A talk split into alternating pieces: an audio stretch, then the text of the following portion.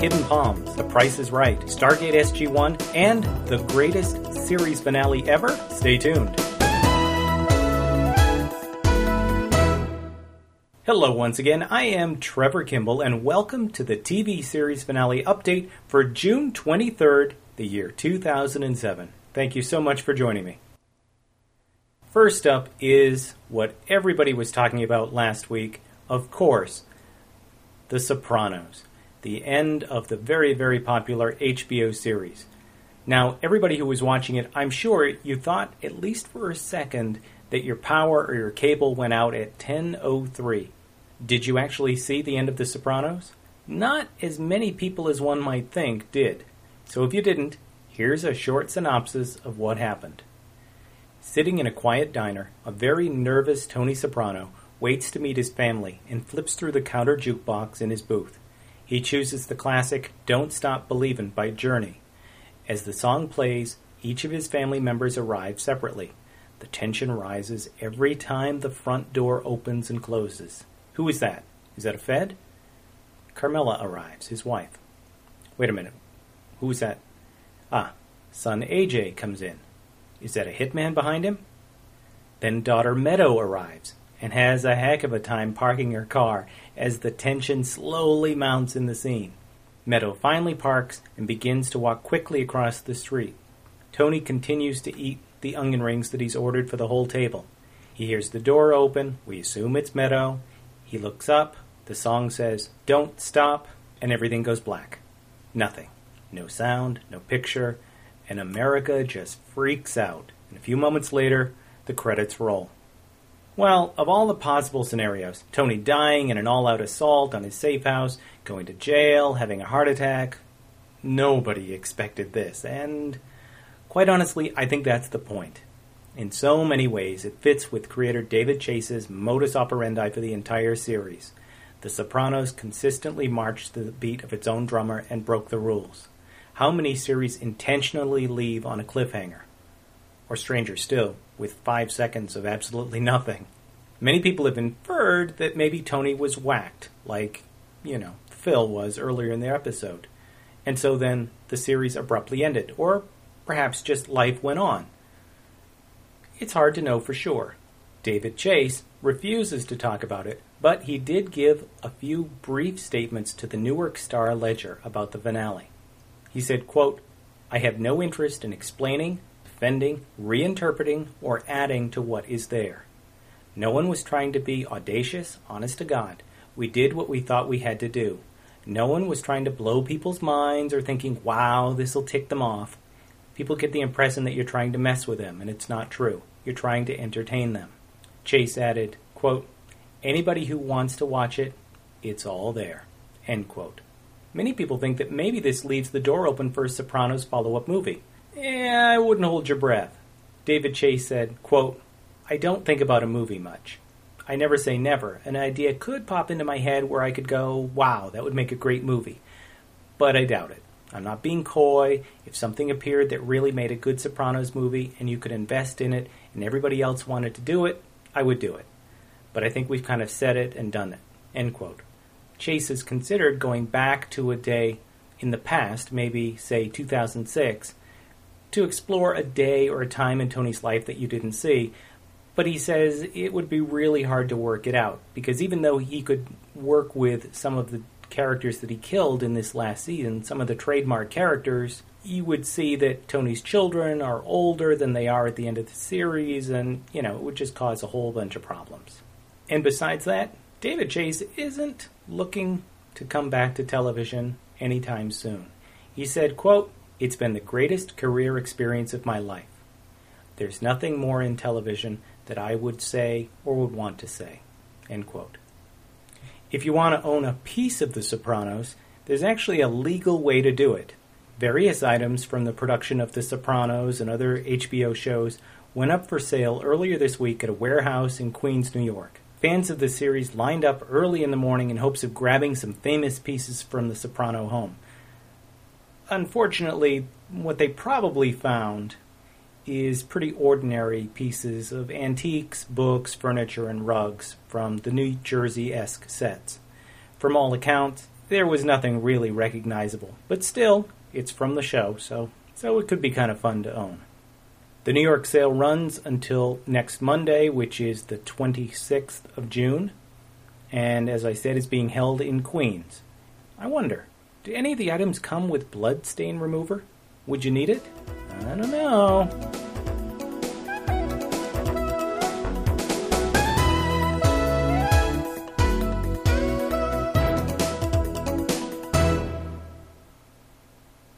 And that brings us to Veronica Mars. At the May Network upfronts, CW head Dawn Ostroff suggested that there was just a little bit of hope that Veronica Mars could return in some form. That possibility now seems to be dead. Series creator Rob Thomas said, quote, I'm afraid I have to report that Veronica Mars is officially dead. There's really no way that it can happen now. I'm not sure the CW should have given the glimmer of hope. End quote. Ostroff still really likes the low rated series, and in fact renewed it twice when she headed the old UPN network. Unfortunately, this time, her hands are tied. As Thomas says, quote, At the end of the day, Dawn Ostroff doesn't get to make the final call. Hers is an important voice in the room, but they're the little sister company of CBS. There was a pretty strong feeling that Les Moonves, the head of CBS, didn't want to do the show. End quote. Well, this may not be the end for Veronica and the other residents of Neptune. Thomas is still interested in pursuing a feature film for the Gal Detective, saying, quote, I have some ambition to write a screenplay, see if I can shop that and get it made. End quote. Series star Kristen Bell is certainly interested. She said, quote, I'm game. I would work for Rob Thomas again in a heartbeat. Not just because of his brilliance, but because he's a great guy. End quote. Well, while the full fledged movie eh, I don't know, seems like a remote possibility at best, we may still see a fourth season of Veronica Mars, albeit in a different form. Guided by creator Joss Whedon, Buffy the Vampire Slayer has found new life in comics, and Veronica Mars may follow. Thomas said, quote, I think the best odds for seeing the continuation of the Veronica Mars story is in comic book form. I had a meeting with DC Comics last week. They want to do the series. I want to do the series. It's just a matter of making a deal and figuring out when I have time to write it. End quote. In the meantime, Kristen Bell is shooting the comedy film Forgetting Sarah Marshall in Hawaii and may provide the narrator's voice for the new CW series Gossip Girl. Thomas has just been signed as the executive producer of the ABC mid-season sitcom Misguided, and word is that the show is both witty and funny and, with Rob Thomas on board, will quickly become very popular with Veronica Mars fans. And that brings us to The Price is Right. As game show fans are well aware, Bob Barker has stepped down as the host of The Price is Right. Barker taped his swan song a couple weeks ago, and it aired last Friday, first at 11 a.m. and then again at 8 p.m. on CBS. The latter showing was followed by the 34th Annual Daytime Entertainment Emmy Awards, in which Barker and the show The Price is Right picked up Emmy Awards. It's hard to believe that Bob Barker's tenure as host is over after 35 years and 6,586 shows. Or is it over? According to sources, the taping of Barker's last show went pretty much as expected. The audience, many of whom had been waiting in line for up to five days, went crazy when the 83 year old host made his entrance. Lucky contestants played old standards like Lucky 7, Plinko, Rangefinder, Double Price, and the Grocery Game. And then the last game played was also Bob Barker's first on the show, Any Number. During commercial breaks, the host fielded questions from the audience, and at the end, Bob used his usual sign off help control the pet population, have your pet spayed or neutered, goodbye, everybody. And it was over. Once the cameras stopped rolling, he told the studio attendees, I thank you, thank you, thank you for inviting me into your home for more than 50 years. I'm truly grateful, and I hope that all of you have enjoyed your visit to The Price is Right. And then something unusual happened. Barker offered to come back to work in the fall. Producers still haven't settled on a replacement for Bob Barker, and the host offered to fill in until they find someone to take his place. He said, quote, They're having trouble finding someone to do the show, and I've told members of the staff here that if they wanted me to do it for a few more months, I would do it. I don't want to walk out on CBS or the company if they're in that position because they've been too good to me. End quote. Well, needless to say, the host would be welcomed back with open arms. The CEO of Fremantle North America responded, quote, I am glad to know that Bob is thinking about coming back. We haven't made our final decision yet because, as you can imagine, we want to make sure that we leave no stones unturned. End quote.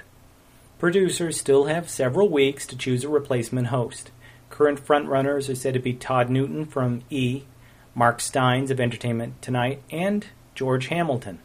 There's also been talk about Rosie O'Donnell and Drew Carey in the mix. Who knows?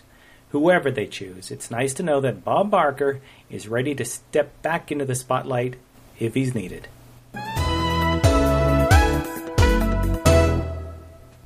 And back over to the CW, let's talk about Hidden Palms.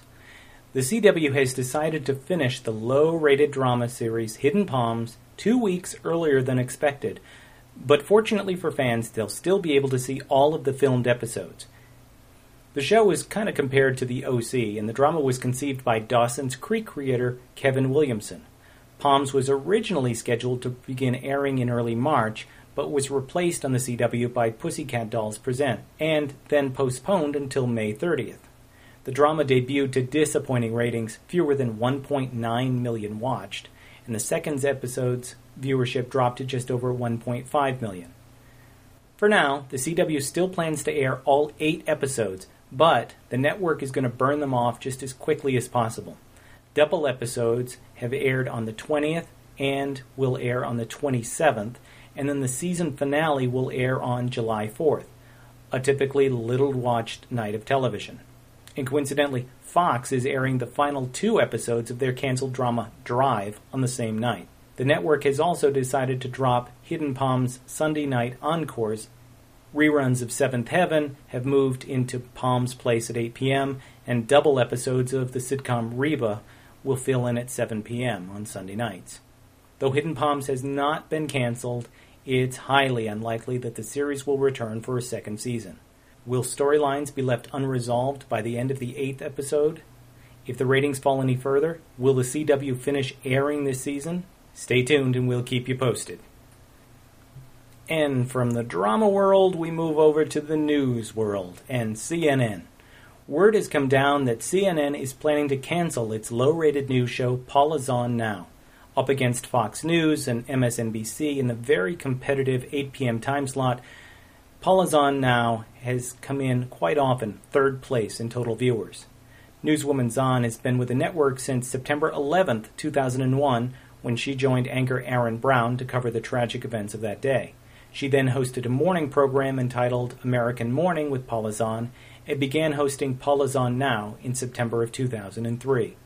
CNN is reportedly trying to woo Weekend Today's co anchor Campbell Brown away from NBC to fill the time slot. Paula Zahn is expected to leave CNN in the fall when her contract runs out. And from there, we move over to a really, well, a strange little story. In today's high tech world of identity theft, it seems that no one is safe, including the head of the Munsters household?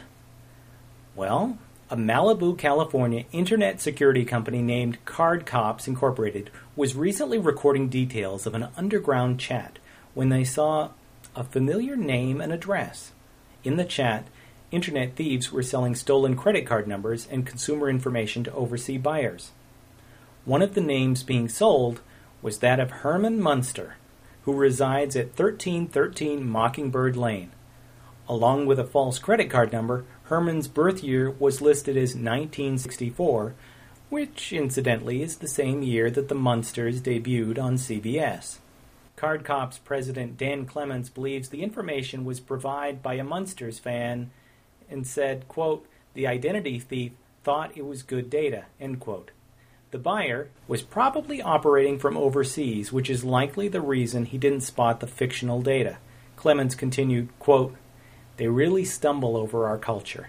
He's probably not watching any reruns of the Munsters on TV land. End quote. Well, come on, guys. It's obvious that this information was fake. I mean, you know, the Munsters haven't lived in that house in years. Everybody knows that it's been taken over by some desperate housewives who renamed the street Wisteria Lane, or at least that's what I observed when I took the Universal Studios tour.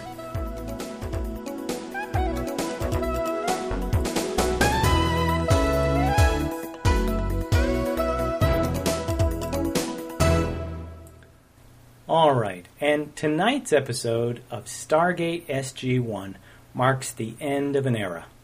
It's the last of a series that has lasted 10 seasons and 215 episodes on not one, but two cable stations. Now, though there won't be any new weekly SG 1 adventures on sci fi, the team will be jumping through wormholes for some time to come. The series finale is entitled, appropriately enough, Unending and without giving too much away, Major General Landry and the Stargate team find themselves trapped on board a ship in deep space. We get to see the familiar characters age and deal with decades worth of stir craziness. There's even a bit of romance, but I won't tell you who. Recalling a hint of Star Trek The Next Generation's fond farewell, it's a nice way of giving viewers just a taste of what the characters' futures could hold. And sad as the farewell may be, fans are in the unique position of knowing that their characters will continue past tonight's episode. Sci Fi canceled SG1 last August within hours of airing the 200th episode, but Metro Goldwyn Mayer, who owns the franchise, knows they have a good thing going and have made plans to continue the SG1 story. For starters, some of the SG1 characters will be joining the spin off series Stargate Atlantis when it returns in the fall. Amanda Tapping, who plays Lieutenant Colonel Samantha Carter, will be a series regular, and Torri Higginson, who plays Elizabeth Weir, will be a returning character. On top of that, two SG1 movies are already in the works. The first will be called Stargate The Ark of Truth and will focus on the ongoing fight with the Ori. The Ark is an artifact that is capable of brainwashing someone into changing their beliefs, a handy tool to have in a war. While SG 1 searches for it in the Ori galaxy, the team learns that Ori ships will be sent through the Supergate to launch a final assault on Earth. The IOA has a plan of their own, and SG 1 ends up fighting two powerful enemies in a distant galaxy. Production of Stargate The Ark of Truth has been completed, and the DVD is expected to be released in the fall. And then the second SG1 movie is entitled Stargate Continuum and will feature the return of Richard Dean Anderson, Jacqueline Samuda, and Cliff Simon. And the story goes like this While the SG1 team are attending the execution of Baal, some of the members disappear. Carter, Daniel, and Mitchell soon discover that history has been changed and the Stargate program has been wiped from history. As they try to find a way to repair the timeline, a fleet of gold motherships arrives, led by Baal. Location work for this movie included several cast and crew members traveling way up north to the U.S. Navy's Applied Physics Laboratory ice station in the Arctic. Production of Stargate Continuum is still underway and is expected to be released on DVD prior to the end of the year. For the cast of SG1, the transition to movies is understandably a mixed blessing. Cast member Christopher Judge jokes, quote, I don't like to actually call this series finale an ending. I prefer to call it the ending of a weekly check. But it was time for us to take this next step.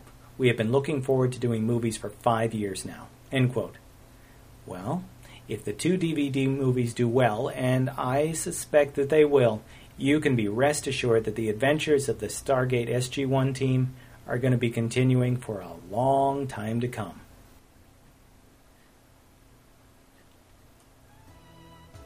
And that's going to wrap it up for this edition of the TV series finale podcast.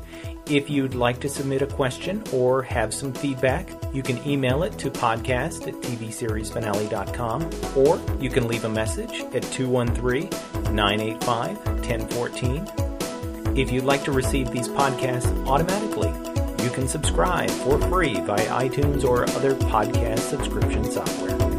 And don't forget to visit TVSeriesFinale.com for the latest cancellation news, past podcasts, videos, and details on the last episodes of your favorite shows. I'm Trevor Kimball, and until next time, stay tuned.